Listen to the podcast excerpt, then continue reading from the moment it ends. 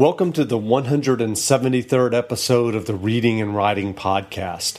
I'm your host, Jeff Rutherford.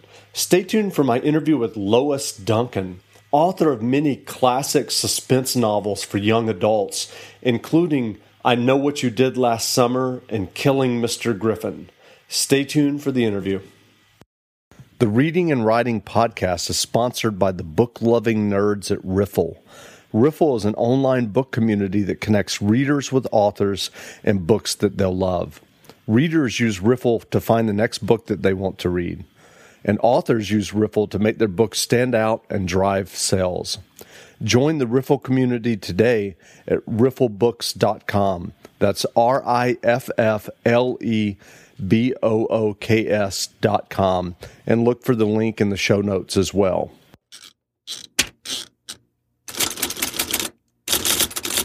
Welcome back to the Reading and Writing Podcast. My guest today is Lois Duncan. Lois is the author of many classic young adult suspense and horror novels, including Daughters of Eve, Killing Mr. Griffin, Stranger with My Face, and I Know What You Did Last Summer. In 1992, Lois received the Margaret A. Edwards Award, presented by the School Library Journal and the Young Adult Library Services Association, to honor a living author for a distinguished body of adolescent literature. Lois, welcome to the podcast. Thank you. Thank you for inviting me. Sure. Well, I'm sure you're aware that if you spend any time searching online, you can easily find interviews with both passionate readers and current writers who are gushing about reading many of your young adult novels um, when they were younger and talking about how influential those books were to them as, as teen or preteen readers. Uh, and I know that when you were writing many of those books, there there certainly wasn't a clearly defined young adult market the way that there is now in publishing. What what guided you when you were writing those books? Was it just kind of a gut that you were writing what you what you wanted to read? If there was a book, you know, that you could walk into a library or bookstore and and, and buy. Well, I started submitting stories to magazines when I was ten years old, and I started selling them when I was thirteen, and I wrote my first novel when I was twenty, and uh, you can imagine back then, as you say, there was no young adult literature, but I was writing for my peers. So it was very natural for me to be writing in that genre. And then somehow I got moved from that first book, Debutante Hill, which, by the way, first was published in 1957 and has just been reissued as a young adult classic. So uh, I've gone full circle with my very first book turning out to be one of my very last books as well. And then I somehow fell into the niche of writing suspense novels, probably because I liked reading them. Mm-hmm. And uh, they weren't being written very often at back then. And so I've launched uh, a genre that wasn't yet known not realizing what I was doing, just writing what I wanted to write. And um, those books have remained in print for so many years. Well, most of them still are in print, or they've all been reissued, even going back to books in the 50s. Sure, sure. And, and obviously, I mean, I, I think we should point out, I mean, now if you go into a bookstore, um, I mean, the, the shelves are just you know overloaded with, with young adult novels, and most of those are are much much darker than what what you've written. Um, but obviously, the times were a lot different. Did did you ever get any um, pushback from editors or publishers when when you were writing those those books? I almost all of my uh, suspense novels got banned one place or another. That was because of uh, parents worried about what their children were reading. And but it's hard to find a book that hasn't been banned for one reason or another. Um, e- even The Wizard of Oz has been banned because there was a witch in it. So you can't please everybody, and I just didn't worry about it one way or the other. Uh, you're right. Today there's a lot of, of much stronger stuff. I never wrote horror. Mm-hmm. I, I know eye gouging, blood spurting, um, sensationalized violence. It was always psychological. and um, so that was my forte. Sure. And then I also, because I'm so old now, I've had so many years. I've got over 50 books published, and I was able to dabble around in other genres as well. Exactly. I, I should mention as well that you also have written uh, children's books as well, including Hotel for Dogs. Yes, I've, I've written books for little children. I wrote the Hotel for Dogs books um, that were made into one of them was made into a movie, and uh, I've written for adults. There were many years when I was a contributing editor for Woman's Day magazine. So I've had a long career and pretty much covered the waterfront. Sure, sure. Well, you just mentioned earlier that you started writing when you were 10 years old. Do, do you remember what what kind of motivated you or what what um, kind of appealed to you to sit down when you were 10 to start writing your own stories? Uh, 10 was when I started submitting them to magazines. okay. I, I was writing them before I could hold a pencil. I was making them up and dictating them to my parents.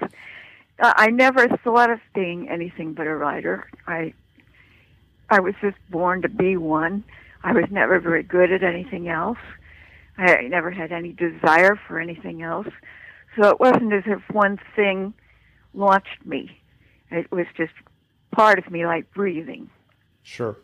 And and and, and I know, I mean, um, uh, I'm trying to think of how to, to ask this. I mean, I, I, know that the the you know again, kind of the times were a little bit different, and I know that you you know uh, had five kids, and we'll we'll obviously talk about your your younger daughter in a moment. But um, did you did you find it difficult, um, you know, as a as a as a parent of five kids to to keep the the writing um, career going?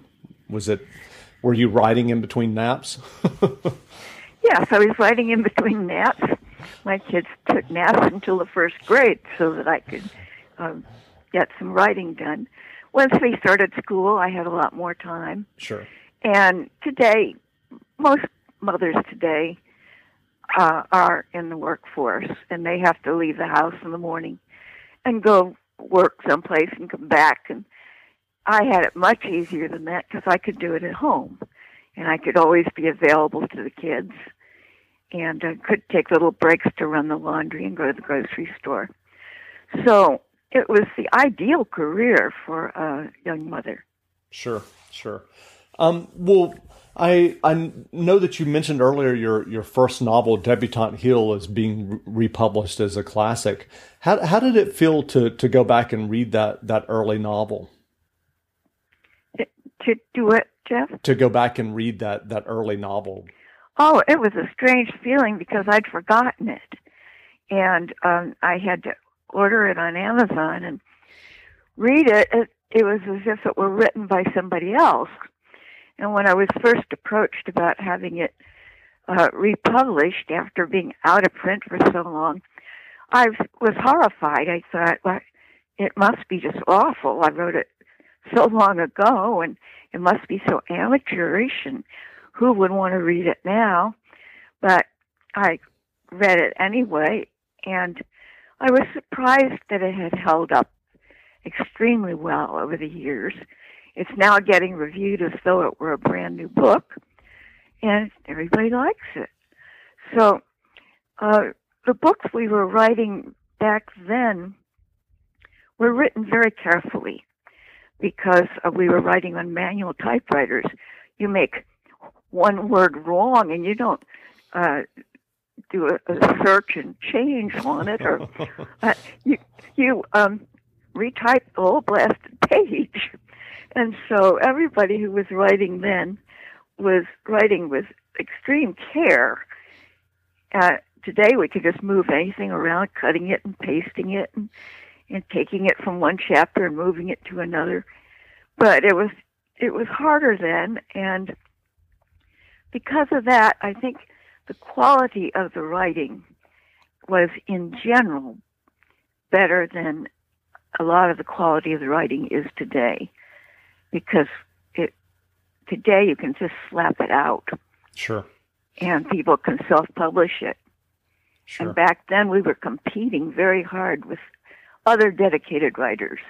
We were competing for the publishers, and we had to be careful what we submitted.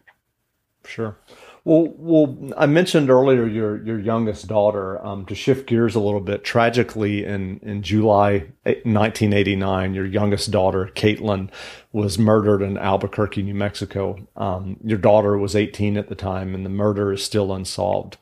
And you've written about your personal tragedy and your daughter's murder in two nonfiction books, Who Killed My Daughter, and most recently in a new book, One to the Wolves on the Trail of the Killer.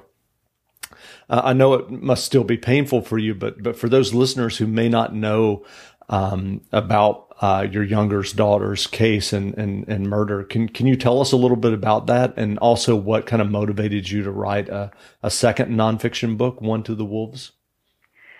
Kate was um, chased down in her car and shot twice in the head.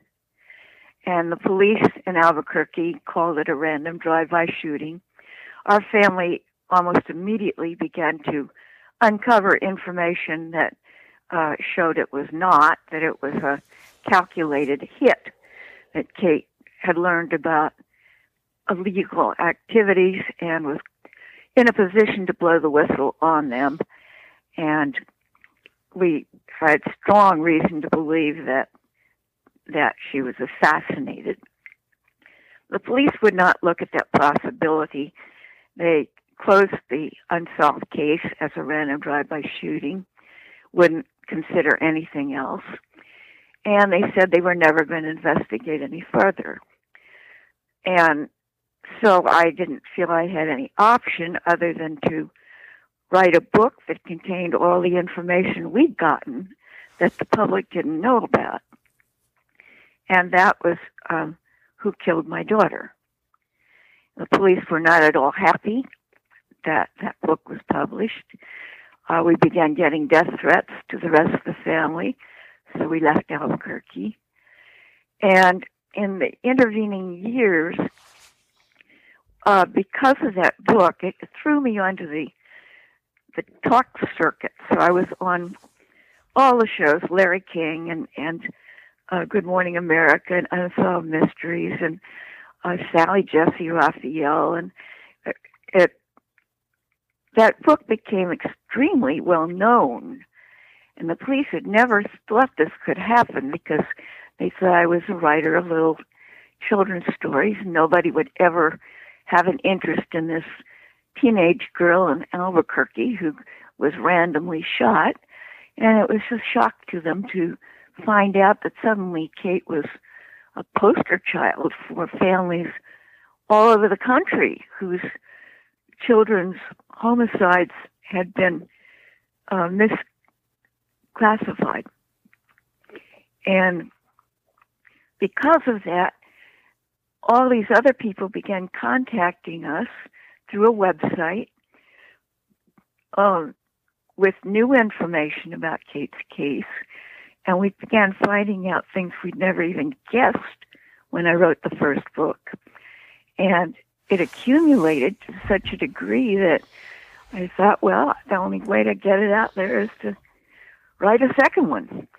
So I wrote uh, One to the Wolves on the Trail of a Killer and the title was based upon uh, something my old son Brett said. It was like our family had been this naive flock of sheep that all believed that as long as we grazed gently in our pasture and didn't make any problems for anybody, uh, we would all be safe. And that suddenly the wolves broke into our family flock and took off with one of our lambs. So it was one to the wolves. Sure. And uh, that was, and another interesting thing is that when Kate was 10, she drew this horrifying picture of a wolf coming in the moonlight to kill her. And I found that picture drawn by a 10 year old and I thought, how could a sunny natured little 10 year old come up with this? And is it possible that even back then she was having nightmares about a predator who would come for her eight years later? And we used that picture on the cover of One to the Wolves. And um, it's probably the first time a, a murder victim ever created the cover for her own book about her own murder.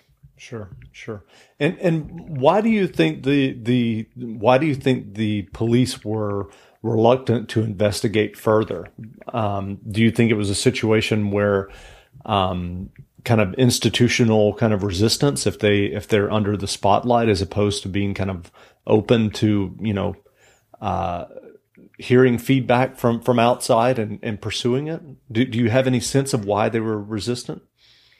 Our, our speculation is that some of the things Kate was going to blow the whistle on were being protected by uh, political VIPs who were in a position to control the police investigation. We And think you- it was we think it was a deliberate cover up. Um, and is the is the is the murder still uh, they're not actively investigating it? No, they're not. Uh, it's interesting. It's classified. If you ask them, they'll say the case is open, and because it hasn't been um, solved. Well, if a case is open, it means that it belongs to the investigating department, and no other outside agency can come in and investigate it. So by saying it's open, they're keeping out anyone else who wants to get involved. Even the FBI wanted to get involved, and they can't because uh, murder is not a federal crime. They have to be invited in by the police, who wouldn't invite them. But they also say it's inactive, which means they don't have to investigate it. And so it's you're in a bind. Uh, no one else can investigate it, and they don't plan to investigate it. And the only weapon I had was my ability to write, and that's what I used. And do you have a sense that if the uh, the the politicians or or powers in Albuquerque were to change significantly over the years, that that maybe you would see new movement uh, investigating your daughter's murder? No, I I just see it feeding on itself with more and more of the same. And we're not the only family by a long shot that has been affected by what is political corruption involving importation of drugs. And um, that has gone on and on, and it looks like it's going to continue to go on and on. Uh, as we speak, the um, Department of Justice is in Albuquerque doing an in depth investigation of corruption in the Albuquerque Police Department, but nobody's allowed to know what they find or what they do about it. So uh, we just know they're there. Sure. Do you do you have um, a sense, or have you, um, so to speak, kind of pointed the finger at, at a specific person or individual that you think did um, murder your daughter? No, I have no idea who pulled the trigger. Uh, I'm speculating that it was probably a hired hitman. Okay. So what we what we are interested in is who was behind it and who was orchestrating the cover up of it. And by putting all the facts that we've learned into uh, One to the Wolves, what we were hoping to do is to just spread it all out on the table and let people draw their own conclusions. And I believe they will draw the same conclusions that we've drawn. But uh, I can't risk a libel suit by uh, pointing a finger and saying that particular man was behind it. Sure. Well, well, again, that the name of that book is One to the Wolves. It's available as an ebook. Um, I'll have a link to it in the show notes. So if someone listening to this is interested, they can either search and, and find it or, or go to. Yeah, the, it, it was published by uh, Planet Ann Rule, and you know Ann Rule is the top true crime writer in the country, mm-hmm. and she took a, a deep interest in Kate's murder, and uh, she wanted to. She has started her own ebook publishing company, and she wanted to be the one to bring it out. And hopefully, uh, before long, it will also be out in a, a physical form. But right now, it's only an ebook. It can be downloaded on the Kindles, Nooks, or any other e-readers. Sure. And so if you're listening and you're interested and want to read more, uh, take a look for that One to the Wolves. Again, I'll have a link in the show notes that you can to the book. Um, if someone listening um, on the remote chance were to uh, know anything about your daughter's murder or the case, who, who can they contact at this point? They can contact us. And my email address is all over the internet. Anybody, anybody who wants to reach me can do so. Okay and I can put them in touch with our private investigator if that would make them more comfortable than talking to me directly. Okay, and I'll have a link to your website as well, and um, that people can go to. So thank you. Great. Um, so uh, are you are you working at this point? Are you working on a, a new novel? No, I'm not. I um, feel like I've come full circle now. Uh, I've brought Kate's case full circle my young adult books have gone full circle, and they're all coming back into print. And I just finished updating uh, 14 of them to bring them into the 21st century and give the kids cell phones and computers and change their hairstyles and make them so that today's young readers relate to them better. So that was kind of a fun chore and um, they're all now coming out as movies. Uh, Down a Dark Hall has been optioned by Fickle Fish Films, which is run by Stephenie Meyer, who wrote the Twilight series. And we are very hopeful that that will come out as a big screen movie before long. That's great. So, given your years of success as a writer, do you have any writing tips or advice for aspiring writers who may be listening who would want to have their own stories and, and novels published? I don't think there's any secret to it. I think it comes with dedicated practice. You just sit down every day and you work. And you submit things, and if they're rejected, you try to figure out what was wrong with them. And if you can, you rewrite them and you send them somewhere else. And you treat it like a business. And yet, to me, it was always more than a business. It was also the joy of my life. And um, it's wonderful when you can have a career that also is your hobby. That's wonderful. Well, again, we've been speaking with Lois Duncan, the award winning writer of many classic young adult novels. Lois, thanks for taking the time to do this interview and talk to us. Thank you for having me, Jeff. Thank you.